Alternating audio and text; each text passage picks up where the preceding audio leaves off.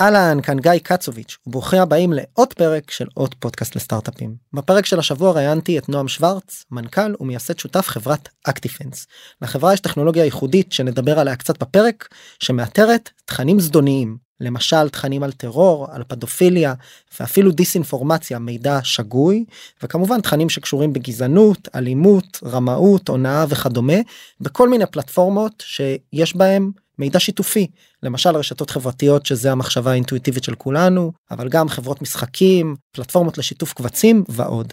ובעצם חברה עם טכנולוגיה מובילה לאיתור תכנים כאלה ברשת. החברה גייסה כבר מעל ל-100 מיליון דולר מקרנות מובילות והוקמה ב-2018 על ידי נועם ועוד שני שותפים. דיברנו עם נועם על המסע הייחודי שלו מהילדות בבני ברק דרך הכניסה להייטק ועד ליוזמות שעשה לפני אקטיפנס ולמה העובדה שהקים מעל לתשע יוזמות שונות וסטארט-אפים שונים עד שהקים את האקטיפנס סייע לו בבנייה ובהקמה של החברה וקצת על הלקחים שהוא למד מהמסעות הקודמים שלו ומביא אותם איתו לימינו אנו. כל זאת ועוד בפרק הבא ושתהיה האזנה נעימה. עוד פודקאסט? עוד פודקאסט. עוד פודקאסט לסטארט-אפים.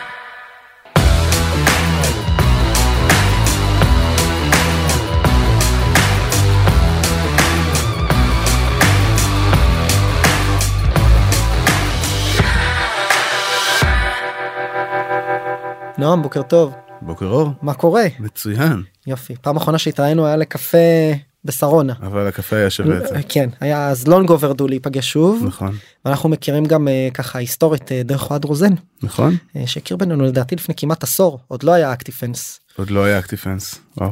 והיית עוד לדעתי בסיליקון וואלי? יכול להיות שהיה כזה דבר? כן, הייתי בסן פרנסיסקו, או בניו יורק, עברתי קפצתי מי זוכר קפצתי דרך הרבה מקומות במסע מגניב אז ככה with no further ado ספר קצת עליך ועל אה, בעיקר על אקטיפנס מה החברה עושה מה המצב כיום וכולי. מגניב אה, אז קוראים לי נועם שוורץ אני היזם אחד מהיזמים של אה, והמנכ"ל של אקטיפנס.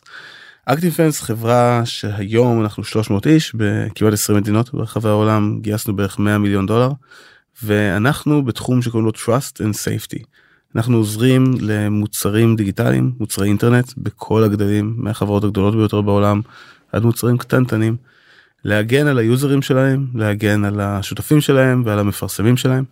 אנחנו נלחמים ב-hate speech ו-terrorist content ו-child abuse ו-bullying ו-disinformation ובעצם כל הנושאים האלה, כל התחומים האלה שכל כך פוגעים בחוויה שלנו באינטרנט היום ובעצם מסכנים את האינטגריטי של המוצרים שהם האינטרנט. אז, אז כשאתה אומר את זה אני בכוונה עושה על זה דאבל קליק כדי שנבין לעומק רגע או טיפה יותר לעומק מה זה אומר אתה אומר את זה אז אני מדמיין כמובן פייסבוק רשתות חברתיות תכנים אה, מה שנקרא בלתי הולמים שאולי אני נחשף אליהם דרך הפיד או מישהו שכותב לי באופן ישיר mm-hmm. זה סוג הלקוחות שאיתם אתה עובד. אנחנו עובדים עם כל מיני סוגים של לקוחות mm-hmm. כלומר, בכל הגדלים זה יכול להיות uh, חברות גיימינג זה יכול להיות social uh, network זה יכול להיות messaging זה יכול להיות cloud hosting זה יכול להיות file sharing בעצם כל דבר שיש לו user generated content כלומר שאתה יכול להקליד לתוכו להעלות לתוכו תמונה להעלות סרטון כל פלטפורמה כנראה גם הפלטפורמה שהמאזינים שומעים עכשיו את הפודקאסט. Hmm. היא לקוח פוטנציאלי אז, או לקוח שלנו. אז בוא נדבר על זה סתם כדי לתת דוגמה מעולם שאולי פחות אינטואיטיבי למי שלא מכיר שאגב היה לנו הרבה פרקים אה, שקשורים אליו באחרונה עולם המשחקים עולם המשחקים אז אם אני נגיד למשל יושב על טוויץ' ועוקב אחרי איזשהו סטרימר ויש שם אנשים אחרים בתוך הצ'אט אני נכנס לדיסקורד מי שלא מכיר זה פלטפורמות שהן פלטפורמות סוציאליות זה ממש רשתות חברתיות נכון. עבור עולם הגיימינג אז בעצם יש שם יוזרים אחרים שיכולים פתאום לשלוח תמונה או לכתוב משהו אז שם אתם נכנסים למשל אז כלומר טוויץ' דוגמה טובה דיסקורד דוגמה טובה רובלוקס דוגמה טובה מיינקראפט דוגמה טובה או כל משחק שיש בו בכלל צ'אט בין אם זה voice או בין אם זה טקסט בעצמו.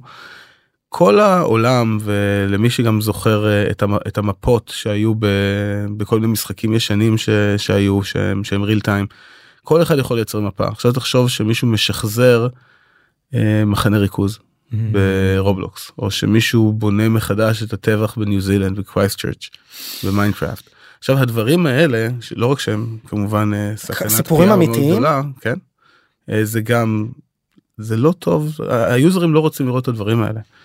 וזה מאוד מאוד קשה לחברות למצוא את התכנים האלה בכלל להבין מה כי זה רואים. לא המיין ביזנס שלהם. נכון בדיוק אז אנחנו יודעים לעזור להם בכל התחומים הקשים האלה בלמעלה מ-70 שפות כל הפורמטים וגם כמובן לעשות דברים שהם יותר נקרא לזה בנאליים כמו אה, קללות עירום ספאם אה, חשיפה של PII של personal identifying information Mm, ובעצם לתת פתרון end to end אה, לחברות ולמחלקות ה-trust and safety שלהם שהם יכולים לנהל את כל הסיפור הזה. אתם בעצם יושבים מתחברים לדאטה שלהם לצורך העניין למערכת אה, המפות במיינקראפט דוגמה. או לפיד של כל היוזרים בפייסבוק אני סתם מקצין יכול להיות Mhm. שזה לא המקרה ויודעים לנתח מה גם טקסט גם תמונה גם וידאו ולזהות שם דברים שיכולים לפגוע כן. אז במהימנות באיכות בנינוחות של המשתמשים. כן אז יש לנו סדרה של מוצרים כלומר אה, מוצר אחד זה בעצם מערכת SaaS ורטיקלית שנותנת לכל מחלקה של trust and safety במוצרים האלה לבנות את ה policy שלהם את המדיניות שלהם מה סבבה מה לא סבבה. קודם להגדיר בעצם. בדיוק מה מותר מה אסור וכל הזמן יכולים לשנות את זה ו- to deploy את זה כמו שדוחפים אה, דוחפים קוד ל production אה, פעם בכמה דקות. אז זה דבר אחד אחרי זה הם יכולים בעצם להתאים את האלגוריתמיקה שלהם או דברים שהם בנו בבית או את הדברים שאנחנו מספקים להם בשביל לזהות את התוכן ואז הם יכולים לטפל בתוכן גם במערכות שלנו. הם יכולים לחבר אלינו את כל התוכן שלהם פיד endless feed תלוי בלקוח והם יכולים פשוט לקחת מאיתנו גם אה, API שהם שולחים לנו מה שהם רוצים ואנחנו נותנים להם את הסקור שמבוסס רק על מה שקיבלנו. Mm. אז זה נורא גמיש זה זה עובד בדיוק עם איך שחברות אינטרנט רוצות לראות את, ה, את העולם הזה ו... כן שלא יהיה הבניה של סט כללים אחד לכולם. בדיוק. שבחברת משחקים אני רוצה להראות תוכן מסוים למשל תכנים שאולי בדיוק. הם קשורים לאלימות לי אני שם את זה במרכאות ולא רואים מהמם. אבל כי בסופו של דבר זה חלק מהמשחק נכון. לעומת רשת חברתית אולי לילדים ששם אני לא רוצה. בדיוק יש הדברים הם אה, מבוססים על קונטקסט כלומר אה, אפילו עירום נגיד יש עירום שהוא שהוא suggestive כאילו כלומר עירום שרשת מסוימת תקבל ועירום שרשת מסוימת לא תקבל. אה, סוג מסוים של קללות סוג מסוים של סלנג הדברים האלה מאוד מאוד מבוססים על המוצר עצמו ולכן זה מאוד מורכב לייצר את זה. אני רוצה פה לדבר קצת אולי זו שאלה שאני בטוח קופצת הרבה בשיח הפנימי השאלה הכמעט פילוסופית של מה זה תוכן שהוא אביוסיב או הרסינג או כל המילים האלה מהמם. שכולנו משתמשים בהם ומביאים אותם מהז'רגון האנגלי על אה, איך איך אפשר איך אפשר בכלל לקבוע איפה ואיפה עובר הגבול בין זה לבין לייצר בסוף פלטפורמה שהיא אמורה להיות שיתופית היא אמורה לדמות את העולם האמיתי ולהיות סוג של חופשית. איך אתה רואה את זה? אז אה, נחמד שאלה טובה כשאני מסתכל על בטיחות בעולם הדיגיטלי אני מנסה דווקא להשוות אותו באמת לעולם הפיזי. ו... וכמו שבעולם הפיזי יש לך ציפייה לצאת מהבית ושאף אחד לא יצעק עליך או שאף אחד לא יקלל אותך או שאף אחד לא ירביץ לך. שאף אחד לא ידרוס אותך פתאום ואם כן יש משטרה יש מכבי אש יש אמבולנס אנשים יעזרו לך יש כללי התנהגות שאנחנו מצפים להם שיהיו במרחב הציבורי. אני מאמין שצריך את המקבילה של זה בעולם הדיגיטלי באונליין והיום זה לא ממש ככה. היום אנשים הרבה יותר אה, נקרא לזה מרשים לעצמם ב, ב, באונליין אבל אני אפילו לא מדבר על זה על כלומר שאנשים אה, מדברים לא יפה או מאוד כן, מנסים. כל מיני קומנטים ארסיים זה אפילו לא זה. כאילו זה פחות הקטע אה, זה כזה מה שיותר מורכב זה שאם אתה child abusers אוקיי שמחפשים אה, ילדים לדבר איתם ו... ו... ולתפוס אותם. אני מח... אני מחייך כי אני אומר בוא ניתן את זה כמשל דמיינו uh, child abusers שמסתובבים חופשי במרחב הפיזי ברחובות תל אביב ומתחילים לפנות לקטינים או אנשים שמסתובבים uh, זה תמיד קורה ב, אתה יודע בכל העניין של סטיות שמסתובבים עם תמונות ענקיות של אברי מין ברחוב ופשוט מציגים לך אותם. כן אז- כנראה שזה לא היה מחזיק הרבה זמן. כן נכון אז אני אני אבא לשני ילדים ואם אתה רואה סתם לוקח את הילדים שלי לגינה ואתה רואה שם הורה שאתה רואה שם אדם מבוגר שאתה לא קולט שהוא עם ילדים אתה, אתה ממש הולך לשם ושואל אותו מה, מה אתה עושה פה? כאילו מה מה, מה יש לך כאן. אין את זה באונליין. כלומר שמישהו מסתובב ב, ב נקרא לזה בשרת של אמנג אס שהוא של אה, של ילדים בכיתה ה' פתאום מגיע לשם איזה איש אף אחד לא שואל אותו מה אתה עושה פה. כן ובאמת מה אתה עושה פה. כלומר אתה מתחיל לדבר עם אנשים וזה וגם עוד פעם תשאלו את הילדים שלכם תשאלו את האחיות הקטנות שלכם זה קורה כל הזמן. זה קורה גם ב- ברשתות החברתיות זה קורה ב- בכל מדיום דיגיטלי. ו, וזה החלק שחשוב כלומר איך אנחנו הופכים את האינטרנט לבטוח ברמה שתאפשר לו לצמוח כמו שהוא צריך לצמוח. מהמם. אוקיי ותן קצת דוגמאות לעוד דברים שאתם מטפלים בהם או קצת מקרה קצה או דברים אולי פחות אינטואיטיביים. כן אז uh, תעמולת טרור למשל ש, שקורית גם בכל המוצרים הגדולים וקטנים גיוס של uh, פעילים של דאעש ב, ברשתות סטרימינג לצורך העניין. Um, קמפיינים של דיסאינפורמציה שנועדו לזרוע שנאה בין הקהילה היהודית לקהילה השחורה ב- בניו יורק דברים ש... דברים שראינו המון מהם. אמ, זה קצת נכנס לשיח של אתה יודע שעלה המון סביב פייסבוק. קמברידג' אנליטיקה באופן כללי השפעות של הפלטפורמה או הדיגיטל או האינטרנט על חיים על החיים שלנו מה מה האחריות שלהם בהקשר הזה.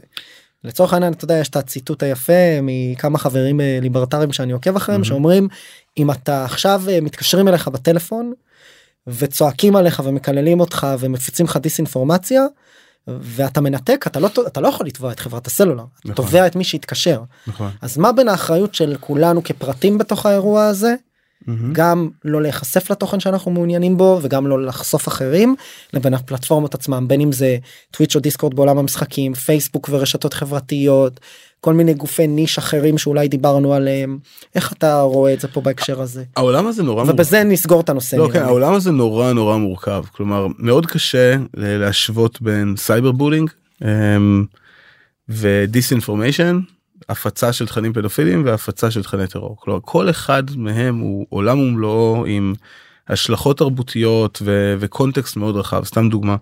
כלומר אה, נגיד תוכן שאנשים אומרים שהוא מסית לאלימות ואפשר להגיד שהוא מופץ כ... כי יש לו ערך היסטורי אמ, או כי יש לו ערך ל- ללמד ערך לימודי למה כלומר מה אנחנו לא צריכים לעשות. תכנים פדופילים כולם מסכימים שאתה זה זה, זה איום ונורא כן. disinformation זה גם אתה יודע הרבה אנשים אומרים שתשמע זה זה לא disinformation זה הדעה של האדם הזה. כלומר אין אין עם זה שום בעיה נגיד כל הנושא של הכחשת קורונה או של anti-vaxxers זה, זה דעתו ומי מי שמך להגיד ש... למנוע שזה- ממנו להגיד אותה. למנוע שזה לא בסדר ו- וכמו שאנחנו רואים אפילו הד- את הדיון של אילון מאסק על טוויטר ש- שנהיה מאוד אה, prominent לאחרונה.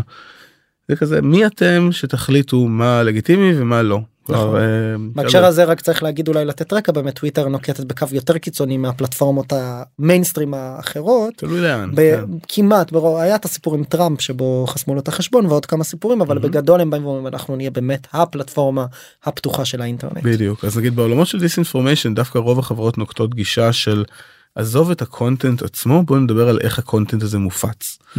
אה, ואם ה content הזה מופץ בצורה לא אורגנית שמתחזה להיות אורגנית אז יש פה משהו ובואו נבדוק את זה. למה הכוונה? נניח אריק שמידט כתב עכשיו אה, ספר מאוד מעניין ובספר הזה הוא מדבר על disinformation ואחד מהדברים שהוא אומר זה שלכל בן אדם יש זכות להגיד מה שהוא רוצה. חופש הביטוי הוא לצורך העניין אבסולוטי. אבל לאו דווקא לכל בן אדם יש זכות לקבל את המקבילה של פצצת האטום להפצת התוכן. ואז אתה הולך ואתה קונה המון המון מודעות ואתה מתחזה להיות אה, גוף שאינו מסחרי ואתה מפיץ את זה לקהלים מאוד מאוד ספציפיים בשביל להניע אותם לפעולה מסוימת שהיא לא marketing פשוט. עכשיו הנ- הנושאים האלה נורא מסובכים כי אתה יכול לקנות בחירות ככה כן. אתה יכול אה, יש כאלה שאומרים שזה כבר קרה במקומות זה קורה מסוימים. כל הזמן זה תעשייה מזעזעת שקיימת אה, גם, גם בישראל ו, ובעצם שפעם קראו לזה campaigning אבל ככל שהעולם הדיגיטלי התפתח יותר ויותר נוצרו חברות שמתמחות ב... ממש אה, ל, לרמות את הציבור. המילה שקופצת לי בראש זה קמפייני השפעה או תודעה. בדיוק. זה שזה- קצת מעולמות המודיעין שהתחומים שהיינו בהם. זה כזה קיימברידג' אנליטיקה ש- שהזכרת זה היה מה שהם עשו כלומר הם באמת גירדו את פייסבוק בשביל אה, לייצר אודיאנסס מאוד מאוד ספציפיים. היום כבר יש החברות האלה כבר לא עומדות מהמקפצה היום הן מסתתרות אבל זה באמת תעשייה מזעזעת שפוגעת בביטחון ובאינטגריטי של העולם. אז אני חושב שדיברנו קצת על אקטיפנס ונתנו קצת רקע אפילו פילוסופי מוסרי וגם אני חושב בסופו של דבר קצת אה, שיחה אינטלקטואלית לגבי האם למה צריך ואיפה הגבול עובר ואני רוצה עכשיו לחזור אליך ואז נגיע לאקטיפנס אולי שוב לקראת הסוף. תספר קצת על הרקע והמסע שלך ובסופו של דבר אנחנו מכירים לא מעט זמן הוא בוא נקרא לזה ככה לא טריוויאלי אתה כן. לא היזם הטיפוסי כן נכון. אנחנו מכירים עשר שנים באמת קצת יותר וואו. כן. טוב אז uh, אני בן 37 עוד מעט uh, נשוי לנוגה ואבא לאריאל בת 7 ולניתאי בן 4. Um, גדלתי בבני ברק ב- למדתי בישיבה אה, הרבה שנים 12 שנה כמעט. Um, התעסקתי בתקופה שלי ב, ב, בתיכון בישיבה זה היה ישיבה, ישיבה תיכונית זה לא היה אה, לא היה חרדים. המון במחשבים ובמוזיקה באמת היה לי היה לי אולפן הקלטות והתעסקתי המון ב... אז לא קראו לזה סייבר אבל אה, ב hacking בצורותיו השונות וככה באמת, נכנסתי לעולמות האלה ואת כל מה שידעתי למדתי באינטרנט. ב-IRC הזכרת את דיסקורד דיסקורד היום זה IRC של פעם. פגשתי אנשים מכל העולם שבעצם לימדו אותי את כל מה שידעתי וכל מה שאפשר לי בכלל להתעניין בעולמות האלה. באופן גם לא שגרתי אה, הגעתי לחטיבה למחקר באגף המודיעין שם פגשתי הרבה מהחברים המשותפים שלנו שזה באמת אחד מהאירועים המשמעותיים ביותר בחיים שלי הייתי שם שש שנים. אבל מעבר ללהיות שם שש שנים אתה בעצם פגשת את האנשים שהיום הם השותפים שלי הם המשקיעים שלי הם העובדים שלי. את המשקיעים שלך פגשת בצבא? זה בסופו של דבר כשאת המשקיע הראשון שלי אה, פגשתי בברנינגמן בכלל. את הרפרנס שהוא עשה עליי הוא עשה דרך הצבא. ו... והיום... מי, מי זה היה המשקיע הראשון מותר אה, להגיד? לוטן. באמת? מגרוב. אוקיי. כן, נפגשנו, נפגשנו כבר שבוע שעבר. וואלה. כן. האמת לא האמת גיגי לוי היה המשקיע הראשון שלי אבל אופישלי מה שנקרא. אופישלי בחברה הקודמת אבל אה, לוטן היה המשקיע הראשון באקטיפנס. ו... וזה בעצם היה החוויה המשמעותית הראשונה שמאוד מאוד השפיעה על, אה, על, על עולם היזמות שלי ואני ואני אגע בזה עוד שנייה. אז אחרי אחרי הצבא אה, גם עברתי כל מיני דברים אה, מוזרים עבדתי בהודו והסתובבתי בעולם אבל לא היה לי שום קשר לטכנולוגיה. כלומר גם בחטיבה למחקר למי שמכיר מי שיוצא משם הופך להיות רואה חשבון עורך דין אין הרבה אנשים שמגיעים לטק. אחד מהאורחים שלך באמת היה בחטיבת המחקר גם לא מזמן אבל אה, אבל זה די נדיר באמת גם החבר'ה של זן סיטי היו שם אבל אה, אבל זה, זה לא רואה הרבה זה לא כמו 8200. ומה שקרה שהכרתי במקרה את אריק צ'רניאק שהוא אחד היזמים של אה, של Iron של היום של של ironSource. והוא אמר לי תשמע יש איזשהו חברה בחברת נוקיה מחפשים בחור ישראלי שיעזור להם ב trust and safety שזה איכשהו התעשייה שאני נמצא בה היום. התחברתי לשם עבד, עבדתי שם איזה שנה שנה וחצי זה היה העבודה הראשונה שלי בטכנולוגיה בצורה זו או אחרת. הלכתי ללמוד גם אה, בזבוז זמן מוחלט מבחינתי מה למדת? אה, למדתי משפטים ומנהל עסקים זה באמת אה, בוא נגיד זה ככה אני יותר טוב היום בלהבין מה gc שלנו עושה אבל חוץ מזה not a big deal. תוך כדי הלימודים החלטתי שאני רוצה להיכנס ליזמות וטכנולוגיה אבל לא ידעתי שום דבר. כלומר לא היה לי שום לא הכרתי יזמים לא הכרתי אף אחד שעובד בטכנולוגיה בגדול זה היה לראות סרטי יוטיוב ולקרוא מאמרים על לין סטארט-אפ. אבל בטיפשותי או בתמימותי או ב... למזלי פשוט התחלתי פשוט אמרתי לקחתי את אחד החברים שלי מהצבא אמרתי לו תשמע בוא יש לי איזה רעיון שהיה מאוד מטופש uh, בזמנו בוא נתחיל לעבוד עליו אה, והוא אומר יאללה בוא אה, איך מתחילים אמרתי לו לא יודע תן לי כמה חודשים אני אקרא מאמרים ו... ו... ונתחיל. התחלנו אה, התחלנו חברה בשם מולטה שגם עשתה דברים שקשורים לוידאו ולסושיאל. סוג של אה, תחרויות ואתגרים כן, נכון בעולם הסושיאל כן, אני זוכר. מטופש לחלוטין באמת זה אני, אני נבוך שאני חושב על זה. אבל אני חושב שצריך להגיד בהגינות שזה היה בתקופה שבה ווב בתצורתו הקודמת היה מאוד לוהט כן. וכל האפליקציות והתוכנות שהן מבוססות סושיאל הלכו מאוד מאוד חזק. בדיוק מובייל סושיאל לוקל כל, כל הדבר הזה זה היה התחלה של פורסקוור. יותר ו... ועוד לפני שהיה את ה-API של פייסבוק שאפשר uh, לעשות פייסבוק קונקט זה היה מאוד ממש ממש מזמן יחסית זה עידן אחר היום מדברים על Web 3.0 אז, אז היה העלייה של Web 2.0. אז אני רוצה בהקשר הזה אתה כאילו קופץ ישר מהמקום של רציתי לעשות משהו לעשיתי אבל יש שם נראה לי כמה אזורים רכים שאולי אולי שווה לדבר עליהם קצת על איך על איך בכלל מתחילים. כן אז בנקודה הזאתי אה, הייתי כל כך חסר ניסיון שבעצם אה, ידעתי שאני חייב למלא את עצמי באינפורמציה ובידע ובסקיל סט שיאפשר לי בכלל לנהל שיחה אינטליגנטית. אז בגדול קראתי כל דבר שיכולתי אה, פניתי לכל האנשים שכתבו את הספרים כלומר אה, אריק ריס אה, סטיב בלנק כל ה- הגורואים של אז של lean startup. כן בדיוק וכזה ושאלתי אותם הכל כלומר ניסיתי לתפוס כמה שיותר זמן איתם אה, ענו לך? כן מה חבל הזמן בתקופה הזאת. מתישהו היום הם כבר לא עונים לאף אחד. תשמע היום היום הם כבר פחות אה, פחות חשובים מה שהם היו פעם אבל נגיד ב- אני זוכר שב South by Southwest ב2016 נתקלתי באריק ריס ברחוב ופשוט נתתי לו חיבוק זה בן אדם זה תודה הוא כזה הוא לא יודע מאיפה נפלת עליי כאילו אני לא זוכר אותך בכלל אבל אה, אני באמת חייב לו המון. ו...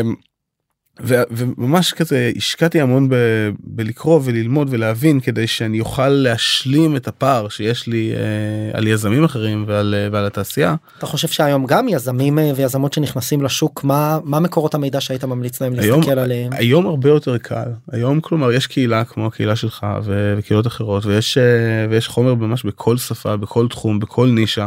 כל בן אדם יכול ללמד את עצ- את עצמו כמעט כל כל דבר אבל אני חושב שבשורה התחתונה ואני קצת אקפוץ כאן אה, בטיימליין הדרך הכי טובה ללמוד ובכלל להבין מה אה, מה צריך לעשות זה זה פשוט להרים משהו קטן.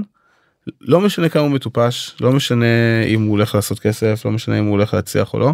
ולעשות את כל ה cycle שיעזור לך לדחוף אותו בין, בין ה marketing ה sales אם מדובר ב-B2B uh, התשתיות אם אתה מפתח או, גם אם לא אתה צריך להבין בזה כדי שבכלל תוכל לדעת מה אתה עושה כשזה לא רק טיוטה כלומר לחשוב על זה. במובן של טיוטה. אף אחד לא נולד יזם אלא אם כן אתה ממשפחה של יזמים או שעסקת בפיתוח תוכנה בצבא או סיפור אחר לך תדע. אף אחד לא יודע זה אין, אין איזה סדנת אה, סדנת יזמות אמיתית שאומרת כזה הנה ככה ככה בונים מוצרים ככה בונים ביזנס ככה עושים את המכירות ככה עושים את השיווק. מי שאומר לך את זה הוא, הוא לא הוא שרלטן הרי. זה, זה, והדרך היחידה באמת לנ, ל, ללמוד משהו זה לנסות בידיים. מהמם. ובין uh, העסק הראשון הזה לאקטיפנס שהיום זה באמת uh, זה הצלחה לא לא קטנה so far. Um, אני חושב שהיו לי בין תשעה לעשרה כישלונות. וכל מיני מוצרים שבניתי והתרסקו ובין אם זה סאסים קטנים שמכרנו בכמה עשרות אלפי דולרים ואז יום אחד הם פשוט כזה הפסיקו למכור. או כל מיני אפליקציות b2c שעלו ואז ירדו תוך רגע בגלל שאיזשהו שינוי במדיניות של איזה רשת חברתית. או חוסר יכולת מוחלט שלי אה, לייצר קמפיין שיווק טוב. וכל הלמידות מהתהליך הזה בעצם אפשרו לי לעשות את מה שאני עושה היום. מהמם. ו... מה מה למשל למדת תתאר לי איזה לקח אחד או שניים נבחרים מתשע עד עשר יוזמות שונות בעולמות התוכנה שעשית עד לימי אקטיפנס וואו אה, אז או הכישלון הכי מפואר. כישלון הכי מפואר. אה, אני חושב שהכישלון הכי מפואר שלנו היה בהתחלה בחברה הראשונה. ממולטה? אנחנו כן אמ, שהוא הוא נבע וגם זה די קלישאה אבל גם את הקלישאות מאוד קשה להפנים אם אתה לא דוחף את האצבע שלך לשטקר. סתם למשל אה, תהיה קרוב לשוק שלך כן זה כזה אוקיי כאילו כן זה כזה לין סטארט-אפ בוא נדבר עם לקוחות כן, נשמע כל- פידבק. כל אחד יכול להגיד כן צריך להיות קרוב לשוק אבל מה זה אומר להיות קרוב לשוק ומה באמת קורה שאתה לא קרוב לשוק אז הנה מה שקרה לנו שלא היינו קרובים לשוק. אז אנחנו היינו מאוד תלויים בפייסבוק אז יצא Facebook Connect התחלנו אה, סליחה לפני שיצא Facebook Connect היה לנו מערכת להרשמת יוזרים ויוזר היה צריך לעשות אה, log signup להכניס את האימייל להכניס את הסיסמה והוא מתחיל להשתמש במערכת. יום אחד אה, פייסבוק מכריזה על event שקוראים לו F8 ה-Developer Summit שמי שגם מי שלא זקן יחסית לא זוכר את זה. ושם הם הכריזו על ה Facebook Connect ועל כל ה-API ומי שזוכר שהיה את פארמוויל פתאום כל הפיד שלנו התמלא בגיא זרק על נועם פרה. אה, או כל מיני או כל דבר ש... או כל שיר מפגר ששמעת בספוטיפיי פתאום כזה נכון. כולם ידעו. וזה היה נורא מעצבן. אז ה... היום שהוציאו את זה זה היה היום שבעצם החברה שלנו חטפה את הסטירה הכי גדולה שלה אי פעם כי כל המתחרים שלנו היו שותפים של פייסבוק. הם גרו בסיליקון וואלי אנחנו אני גרתי בתל אביב. הם ידעו שזה קורה אני לא ידעתי שזה קורה. ובום. מ- הם עשו אדפטציה נורא מהירה ואתם לא. תוך יום הם קפצו למיליוני יוזרים ואנחנו פשוט נשארנו פלט. וזה הפך אותנו ללא רלוונטי. פשוט לא רלוונטי. ולא היה טעם לשנות את זה כבר עד אז? אה, זה היה מכת המוות כבר זה לא היה רלוונטי זה היה זה היה ממש כזה טוב בשביל מה אנחנו בכלל עשינו פיבוט אחרי זה הצטרפנו לאפווסט לאבס שזה גם אה, משהו אחר ו... וכל העסק השתנה ובדיעבד הם עשו לי את הטובה הכי גדולה שמישהו היה יכול לעשות לי בגלל שהפיבוט היה לעסק הרבה יותר מעניין. לבכלל חברה בשם טאפ דוג שעשתה מודיעין תחרותי. ואת החברה הזאת מכרנו לסימילר ווב שזה היה נקרא לזה הבית ספר הרשמי הראשון שלי בתעשיית הטק עד עכשיו אני הייתי כזה פרטיזן. אז ניסיתי ללמוד כל מיני דברים לבד ואני ואני והשותף שלי תמיד צחקנו על זה שאנחנו גדלנו בחבית חשוכה. אז, אז, אז, אז מה המסקנה להיות בסיליקון וואלי פיזית? אמ, זה איפה שנמצאים הספקים שלך איפה שנמצאים הלקוחות שלך איפה שנמצאים השותפים העסקיים הטבעיים שלך.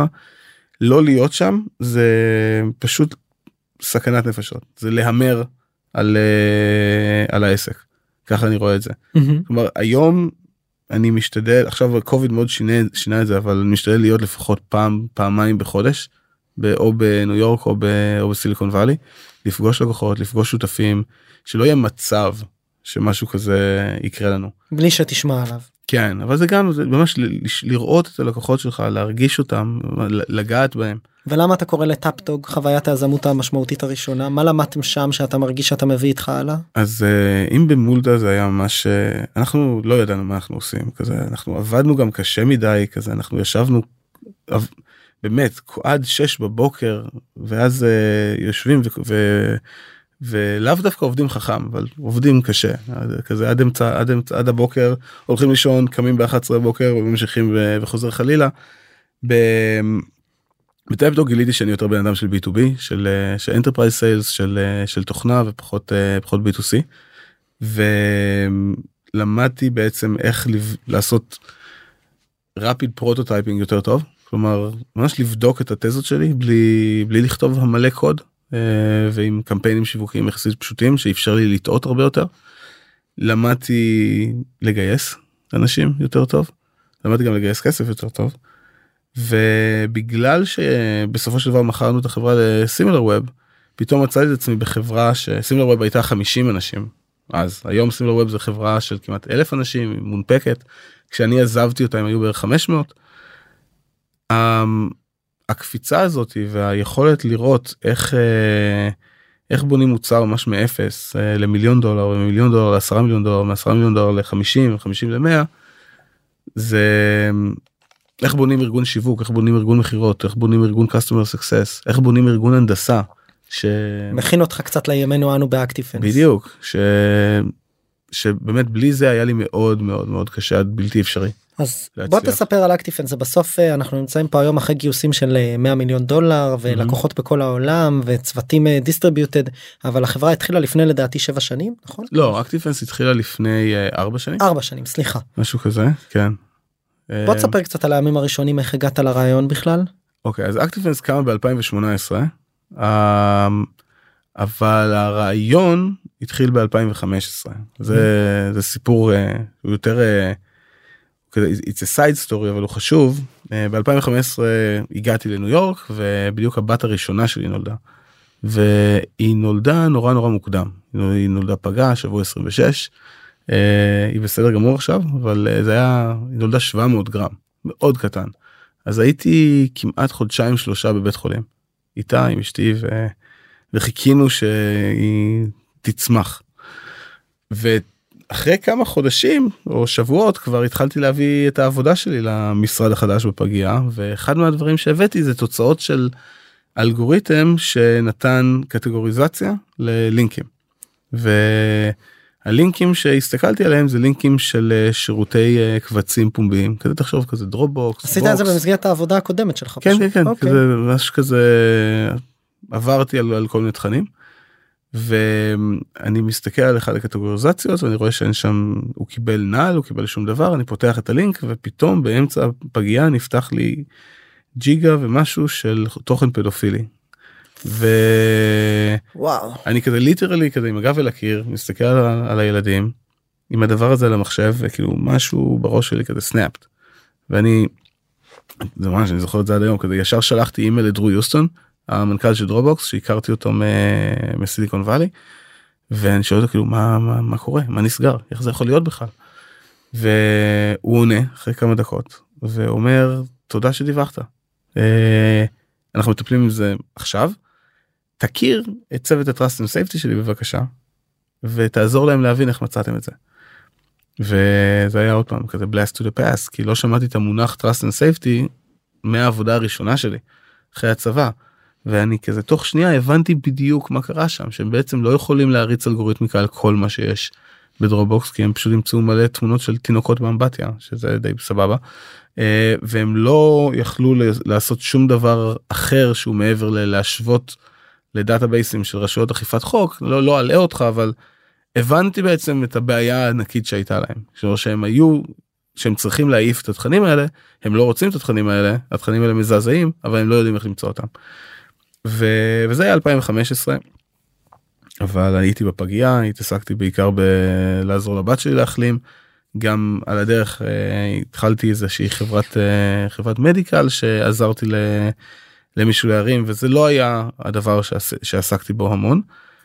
ואז fast forward 2016 טראמפ נבחר אה, אני גר 20 בלוקים בערך מהבית שלו אני חווה את החוויה של אה, מה ה disinformation עשה לניו יורק עשה לארצות הברית בצורה מאוד מאוד עוצמתית גם נכנס לזה עד, עד המותניים לתחום הזה מנסה להבין אותו יותר ורואה שהרשתות היו יכולות לעשות הרבה יותר ממה שהם עשו והם גם נתפסו מאוד אה, מאוד מופתעות.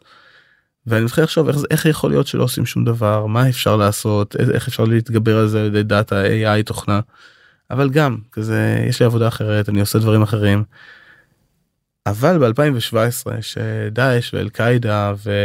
וארגוני טרור אחרים התחילו ממש להתקיף את טוויטר ופייסבוק וגוגל ומייקרוסופט ו... וכל כך הרבה פלטפורמות אחרות אני כזה אוקיי כאילו, רגע רגע רגע מה הולך כאן? אבל איך זה הגיע לך הרי אנחנו אני כאזרח פשוט אני עוד חושב שיש לי יחסית מודעות אה, בינונית ומעלה בוא נקרא לזה. זה משהו שהעסיק אותך אז בעצם מאז ומתמיד. כן יכול להיות שכל מה שנמצא ב, בשילוב של רגולציה דיגיטל אה, ונקרא לזה ארגוני ארגוני טרור אה, היה היה חלק מהחיים שלי. זה מה היה השירות הצבאי שלי היה סביב הדברים האלה אבל. אלו תחומי עניין מאוד מאוד גדולים שלי. כאילו מטכנולוגיה וגיאופוליטיקה אז יכול להיות שפשוט שמתי לב יותר לדברים האלה. או שהיה היה לי מזל והצלחתי לראות איזשהו סדר בכאוס אבל היו מלא מלא כתבות על תראו אה, ה-BBC מצא אה, סרט של אל קאידה בווימיו. אה, שבעצם מפיץ את התעמולה שלו ותראו הנה בטוויטר יש מלא מלא תעמולה של דאעש. והדברים האלה הם, הם, הם חוזרים לעצמם יש שם איזושהי תבנית איך, ואז להבין איך התוכן מגיע לשם איפה הוא מופץ לראשונה איך הוא מתנהג. הצלחתי להבין שיש פה בעצם דפוס ובנקודה הזאת אני פונה לשותפים שלי יש לי עוד שלושה שותפים אה, מדהימים. אני אומר להם בואו נבנה איזשהו prototype שמגן על פלטפורמות. מה היה ה prototype? ה prototype היה רק סביב טרור תכני טרור בערבית ובאנגלית. שבעצם ידע לזהות אמ, על ידי הסתכלות באתרי האינטרנט של, ה... של ארגוני הטרור ששם מופץ התוכן לראשונה לפעילים. לקחת אותו להבין איך הוא מתנהג ולבנות מזה איזושהי אלגוריתמיקה שמזהה אותו באתרים אחרים. זה היה נורא נורא פשוט יחסית אה, פשוט זה היה עם דאטה הרבה יותר טוב ורמת דיוק יותר אה, יותר מוצלחת ממה שהיה עד אז. והתחלנו איזשהו פיילוט עם, אה, עם אחד, אחד הלקוחות שלנו היום והפיילוט הזה היה מוצלח ואז עוד אחד ואז עוד אחד ואחרי בערך כמה חודשים של עבודה סגרנו חוזה ראשון שהיה מספיק גדול בשביל לממן את החברה אפילו ובעצם החברה התחילה bootstrap במשך אה, כמעט שנה. וזה גם היה מאוד מאוד מרענן. הלקוח היה מאיזה סוג סתם כדי להבין? אחת מהחברות הגדולות. רשת חברתית אבל או פלטפורמה תקשורת? חברה אחרת גדולה בעולמות okay. אוקיי. של בעולמות של האינטרנט. Mm-hmm. ו... ומה שקרה בעצם זה שיכולנו יכולנו בעצם להקים את המוצר הזה בצורה מאוד מאוד חופשית בלי בלי משקיעים. ולעשות uh, לעשות מה שאנחנו מאמינים בו ולזרום עם החברה. אבל מתישהו uh, הבנו שאנחנו לא עושים מספיק שאנחנו קטנים אנחנו קטנים מדי כי קלטתי האימפקט שאנחנו עושים היום על הלקוח הזה ועל, ועל לקוחות קטנים אחרים עם התוכן שעם עם הטכנולוגיה שבנינו. היא נורא מוגבלת הצמיחה שלנו כחברת bootstrap תהיה ליניארית והיא תהיה מאוד מאוד uh, תלויה ב cash flow ואם לקוח אחד עוזב פתאום אתה לא יכול לעשות שום דבר. ובנקודה הזאתי כלומר שראינו שהטכנולוגיית הטרור שלנו אה, מצליחה באמת לשנ... להזיז את המחט לחברות. אמרנו רגע אנחנו צריכים להביא את זה לעוד סוגים של מוצרים לעולמות של child sexual abuse materials לעולמות של של uh, hate speech לעולמות של disinformation. בנקודה הזאת באמת גייסנו בערך 20 מיליון דולר. זה היה הסיד. כן, אה, מגרוב ורזולוט ונורווסט שמאוד האמינו בנו, הם היו השותפים הראשונים שלנו. ולאט לאט התחלנו למכור עוד ועוד ולהיכנס לעוד תחומים ולשפר את הטכנולוגיה ולשפר את הסקייל ולשפר את המערכות. מתישהו CRV נכנסו ווינטג' נכנסו ו Highland נכנסו. בעצם הפכנו את ActiveFence למה שהיא היום. ואני חושב שזה התהליך עבר הצורה שבה הסבב הזה גויס הייתה מאוד מאוד שונה מה, מהסבב של מהסבב הראשון של מולטה. נגיד זה ככה. טוב בסופו, בסופו של דבר התחלתם bootstrap אה, שנה לפני והיו לכם כבר הכנסות ומוצר עובד אז כן. היה קצת יותר קל אני מניח. כן. מה היה עוד שונה? מה היה עוד שונה? אה, דבר ראשון זה הסבב האחרון היה ב2021 זה היה אתה יודע תקופה משוגעת לגייס בה תקופה תקופה מעניינת לגייס בה כאילו בקטע טוב כמובן. אה, פגשנו הרבה מאוד משקיעים מאוד מאוד טובים שחלק מהם לא השקיעו אבל הם נשארו חברים. ו... ובעצם מבחינת הניסיון האישי שלי כל סבב הוא מאוד שונה. סתם לדוגמה אם את הסיד הראשון של מולטה אה, גייסתי מאנג'לים ופניתי להם בפייסבוק אה, בכלל בשביל כי לא היה לי רשת אף אחד לא יכול to introduce me. הסבב של אקטיב פנס היה כבר מאוד מבוסס על היכרויות אישיות אה, שהיו שהיו היכרויות מוקדמות זאת אומרת עם אנשים שהכרת קודם. או שהכרתי קודם או שהם היו חלק מהנטוורק שלי בצורה זו או אחרת כלומר. Mm-hmm. לא הכרתי את CRV לא הכרתי את היילנד אבל אבל אנשים אה, אתה יודע לצורך העניין אנשים מאוד מאוד חזקים ש, שהכרתי מ, מ, מהשנים האחרונות עשו את ההיכרות והיה מאוד מאוד קל לייצר את ה... את ה-trust תוך רגע ולא לחכות והמון המון פגישות ודברים כאלה. במרחב הזה או במתח הזה שבין bootstrap ללגייס הון סיכון mm-hmm. למה בסוף למרות שהיה לכם לקוחות ומכרתם וכנראה מכרתם יפה אם עשיתם seed של 20 מיליון דולר mm-hmm. אם תרצה לשתף אני אשמח. למה בסוף ללכת על הון סיכון? Um, בגלל שמכרנו בכמה מיליונים אבל uh, אבל היכולת שלנו לקחת סיכונים הייתה מאוד מאוד מוגבלת. כלומר um, דיברנו על זה קצת מקודם אבל אתה יודע כמה פסילות יש לך כמה טעויות אתה יכול uh, אתה, אתה, אתה יכול לעשות במסע הזה ותכלס כל מי שמגייס כסף מדברים על בראנוויי וכמה זמן יש לך אבל זה זה בעצם השאלה פה זה כמה טעויות אתה יכול להרשות לעצמך לעשות וזה כזה זה, זה כזה לפ, לפעמים היום בין בין הבורדים אני אומר למשקיעים שלי תשמעו אני, אני לומד כל כך הרבה כל שלושה חודשים זה מדהים שכמה יקרות הטעויות שלי. ו... ו... וגם פה כלומר היום למשל אנחנו עושים כל מיני טוויקים בתוכנית השיווק שלנו וטוויקים בתוכנית המכירות שלנו ואפילו טוויקים ב-R&D. ו tweak זה מילה אה, זה מילה מכובסת ל we fucked up before we need to כאילו think about it again. כן. עכשיו כל פעם בעצם היה כישלון קטן מאחורי ה tweak בדיוק הזה. עכשיו כשהכישלונות האלה עולים, עולים, עולים הרבה כסף בטח שיש לך 300 איש כן אז uh, לפעמים כישלון כזה יכול להיות מיליוני דולרים. עכשיו מאיפה אתה מביא את המיליוני דולרים האלה um, אם זה bootstrap אז uh, אין לך יכולת לעשות דבר כזה. אתה חי מהתזרים. בדיוק אז um, אז שחבר, שחברות בעצם מגייסות כסף הם. הן מעלות את, ה, את, את כמות הטעויות שהן יכולות לעשות כי החברות הכי טובות ואני לא פגשתי אף חברה ש, שלא עשתה המון המון טעויות. הם, בעצם יש להם אסטרטגיה הם uh, they're executing on their strategy והם עושות פחות טעויות מהצלחות. אבל אה, לפעמים אתה מוצא את עצמך מוציא מיליון דולר על קמפיין שיווקי שפשוט לא הביא לך שום דבר וזה כזה אתה יכול לעשות את זה רק כשיש לך יותר כסף בבנק ממה שאתה צריך בכל רגע נתון. ל-P&L שהוא כן. cash flow פוזיטיב מה שנקרא. כן עכשיו נגיד מיליון דולר נשמע הרבה אבל זה הכל יחסי לחברות אתה יודע למשל אה, לא יודע סנטינל 1 אז בשבילם כאילו מיליון דולר זה גיהוק. אה, חברה חברה קטנה שקמה אתמול אז נגיד עשרת אלפים דולר אבל גם זה זה כסף שלפעמים נשפך לפח אבל הוא מלמד אותך מה לעשות בהמשך. כן. היכולת לעשות את זה. זה אימא שחשובה. אז מה שנקרא גם כשאנחנו מוצאים כסף לוודא שאנחנו יכולים ללמוד מהבזבוז שלו גם אם לא נשיג את התוצאות כן הראויות. כן להגדיר את ה-KPI זה כזה מה זאת הצלחה מה זה כישלון מתי אנחנו סוגרים את השלטר כלומר שזה לא יהיה כזה death by paper cuts כזה אה לא הצלחנו כאן אבל בוא נשאיר את הקמפיין פתוח כי אולי משהו כן יצא מזה או רגע בוא נראה אם ה lead הזה יתקנוורט בסוף אבל עברו תשעה חודשים לא רגע אולי אולי בכל זאת. כן זה מאוד מסוכן אז עכשיו jumping fast forward לימינו אנו. חברה גדולה יחסית או יותר גדולה ממה שהיא הייתה בתחילת הדרך. כן. מה האתגרים שאתם מתמודדים איתם היום? לאן לאן אקטיב-פנס הולכת? ככה לסיום. היום זה בעיקר אתגרים של alignment בתוך הצוות. אה, היינו 50 אנשים לפני שנתיים היום אנחנו 300 אנשים. וה- הצמיחה של המנהלים הצמיחה שלי הצמיחה של אה, של האנשים אצלנו שצריכים להתפתח מייצרת המון friction. כלומר פתאום אתה מוצא את עצמך בתפקיד שלא ידעת בכלל שקיים עד לפני כמה זמן פתאום אתה צריך לנהל יותר אנשים. uh, the stakes are higher. ומה שקורה זה שכולם צריכים ללכת לאותו כיוון כל הזמן.